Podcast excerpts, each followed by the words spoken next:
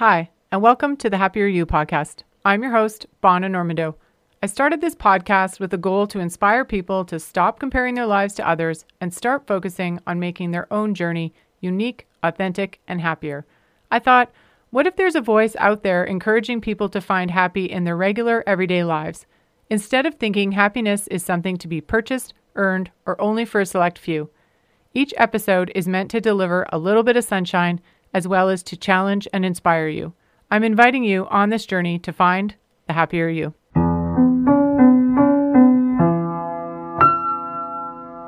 Hey, happy people, and welcome back. Today's topic is the number one reason to ditch New Year's resolutions and live your best life. I love fresh starts. Fresh starts to me mean new hope. And when we have hope, we have everything. What are you going to do with your fresh start? Are you creating a plan to build your hope, or are you avoiding the fresh start and just slugging along in your unhappiness? Today, I'm making a case that when you ditch the New Year's resolutions, you can create some hope. I don't know about you, but after many years of falling off my New Year's resolution bandwagon before the middle of February, and wait, that was on a good year, I had lost hope that I could affect any real change. I lost hope thinking I was stuck where I was at, or at least as far as my January New Year's resolutions went, I was stuck. I would give someone just a basic answer whenever they asked me, but even as I said it, I didn't really believe it. So, why don't we just ditch that yucky feeling, ditch those New Year's resolutions this year, and let's get real. Let's figure out what we really want and then create a solid plan and create hope. Remember, I believe that happiness is living the life you were meant to live and you need to take charge and choose what you want. Don't give that power to anyone else. I think creating hope can be broken down into a process. Well, actually, I think you create hope when you feel like something is doable. And I, ever the planner, believe that when you have a plan, you can generate hope because you can actually see how this is going to come about. You can start to believe that you can do this. You aren't so afraid to be hopeful because you can see how your actions can make a difference. So, quickly, the four steps I think are important are figuring out what do you really want?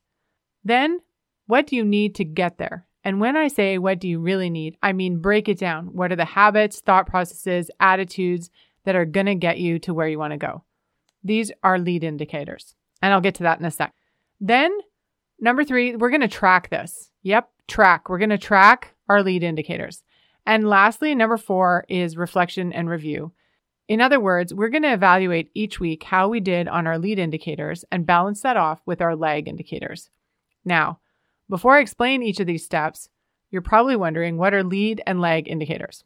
A few years ago, I read the book The 12 Week Year by Brian P. Moran and Michael Lennington. It was a great book, but off the top of my head, one of the biggest ideas that really struck me was this lead and lag indicator concept. This is not a new concept by any stretch, but for me, whatever stage I was at that time, this is what really hit home for me. So, typically, when we set New Year's resolutions, we talk about lag indicators. What do I want to achieve? What's my goal? A lead indicator is what are you going to do to achieve that goal? It's the daily or weekly action you are going to do. So, really, I guess it's just goals and actions. But for whatever reason, lead indicator and lag indicator seems to put it into perspective for me because they're indicators. Now, if you only track your results or lag indicators, then how can you do a reflection and a review and figure out how to improve or continue your results? Since I read that book, I ask myself, what am I tracking? The daily actions or the results? Well, ultimately, you need to be tracking both. But in the past, I would say I mostly focused on the results, and I often glossed over the actions I was or wasn't taking to get much closer to those goals. This four step system focuses on both. So, first up, how are we creating hope? Well, I want you to figure out what you really want. This can be tough. Often our answer is the typical I want to make more money. I want to lose 20 pounds. I want that promotion. I want to be happier. These are all generalities. One of the things I have learned in life is that there is a difference between a want and a vision. Now, when I ask you, what do you want your life to look like? How do you want to feel? This is not an off the cuff answer. Sometimes we have to start with what we don't want and then go from there. I mean, sometimes all we have is that I really don't like my current job, or I'm not happy with my body right now. Okay, let's go deeper.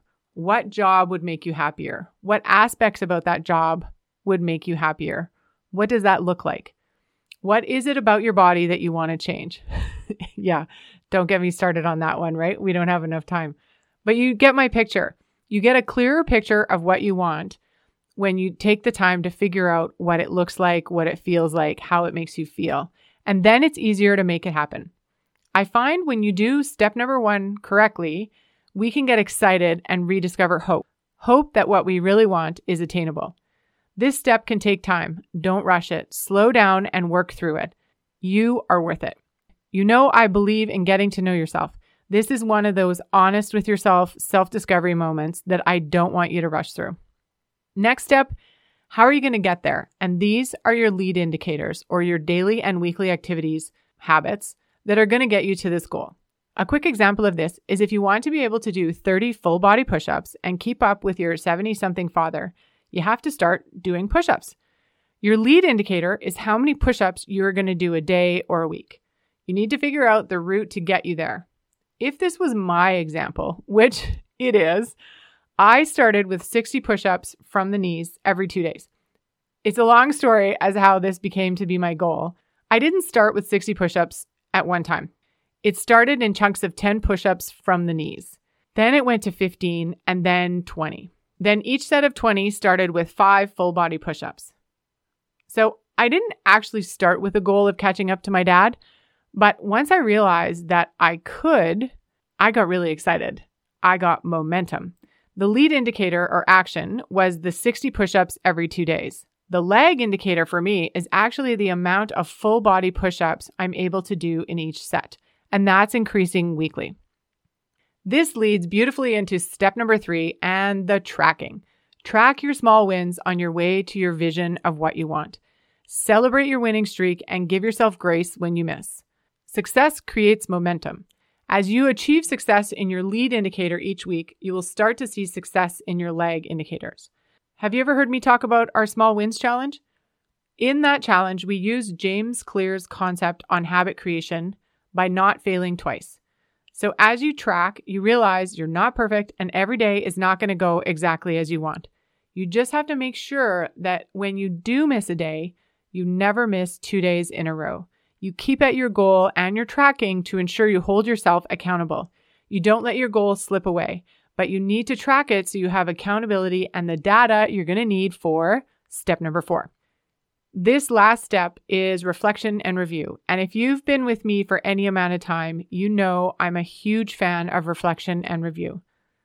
So, what if you're on track for your lead indicators, your daily and weekly habits and activities, but the lag indicator, in other words, the results, just aren't showing up?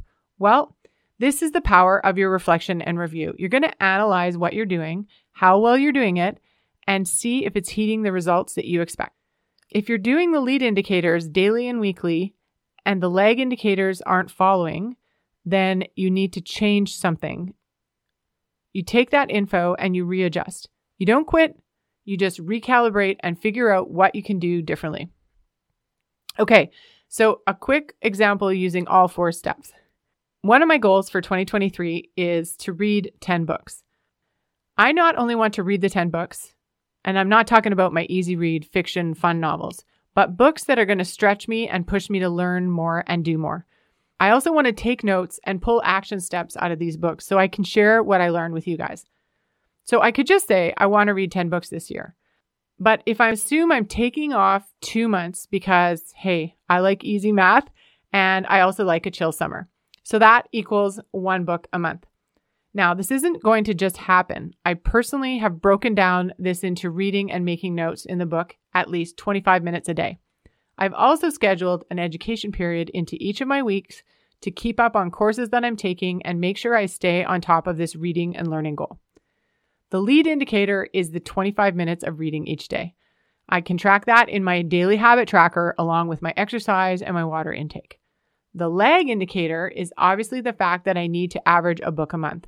So, in the reflection and review, if I'm not tracking to finish my first book by the end of January, I'm going to have to make some adjustments to my daily and weekly activity. You guys, I really believe in hope. I also believe in small wins and building momentum to living your best life. I've said it before and I will say it again. You are the only one who gets to decide what you want to do with this one beautiful life you've been given. Figure out what you were put here to do and work towards living your best life and your personal happiness one day at a time. So let's ditch those New Year's resolutions that you really didn't believe in anyway and find a vision and create that plan that you can get excited about. Going outside your comfort zone will get you new results. When you choose to go outside your comfort zone for something you want instead of waiting to be forced outside your comfort zone, it's much easier to get excited about it. That feeling of accomplishment is powerful. You can do this. Take this fresh start and do something powerful with it. No one else can do this for you. Now, before I give you today's quote, I wanted to make sure you knew about the new resource I created. It's called Five Daily Habits to Boost Your Personal Happiness. It's a free PDF with the five habits I recommend to boost your happiness this year. And just a reminder that my happiness course is launching in mid February. I'll have more details coming out about that in the next couple of weeks. So make sure you sign up for the Happier You newsletter so you don't miss any updates. I'll put links to both of those in the show notes, or you can just come on over to thehappieryou.net and sign up there. Today's quote, it's from Mel Robbins, and she says, you need to recognize the risk of moving toward your dreams is much lower than the slow, everyday punishment you inflict on yourself by suppressing your dream. All right, Team Happy. Remember, when you have a choice, choose happy. Have a good one and go get your happy on. Fresh starts, fresh starts, fresh starts. And you know what I'm going to say, right? This four step, fo- this, this four step, this four, okay, try that again. Now, if you've ever heard me talk about our small whinge challenge, whinge, whinge, it wasn't my idea, but you know what? It's working out for me.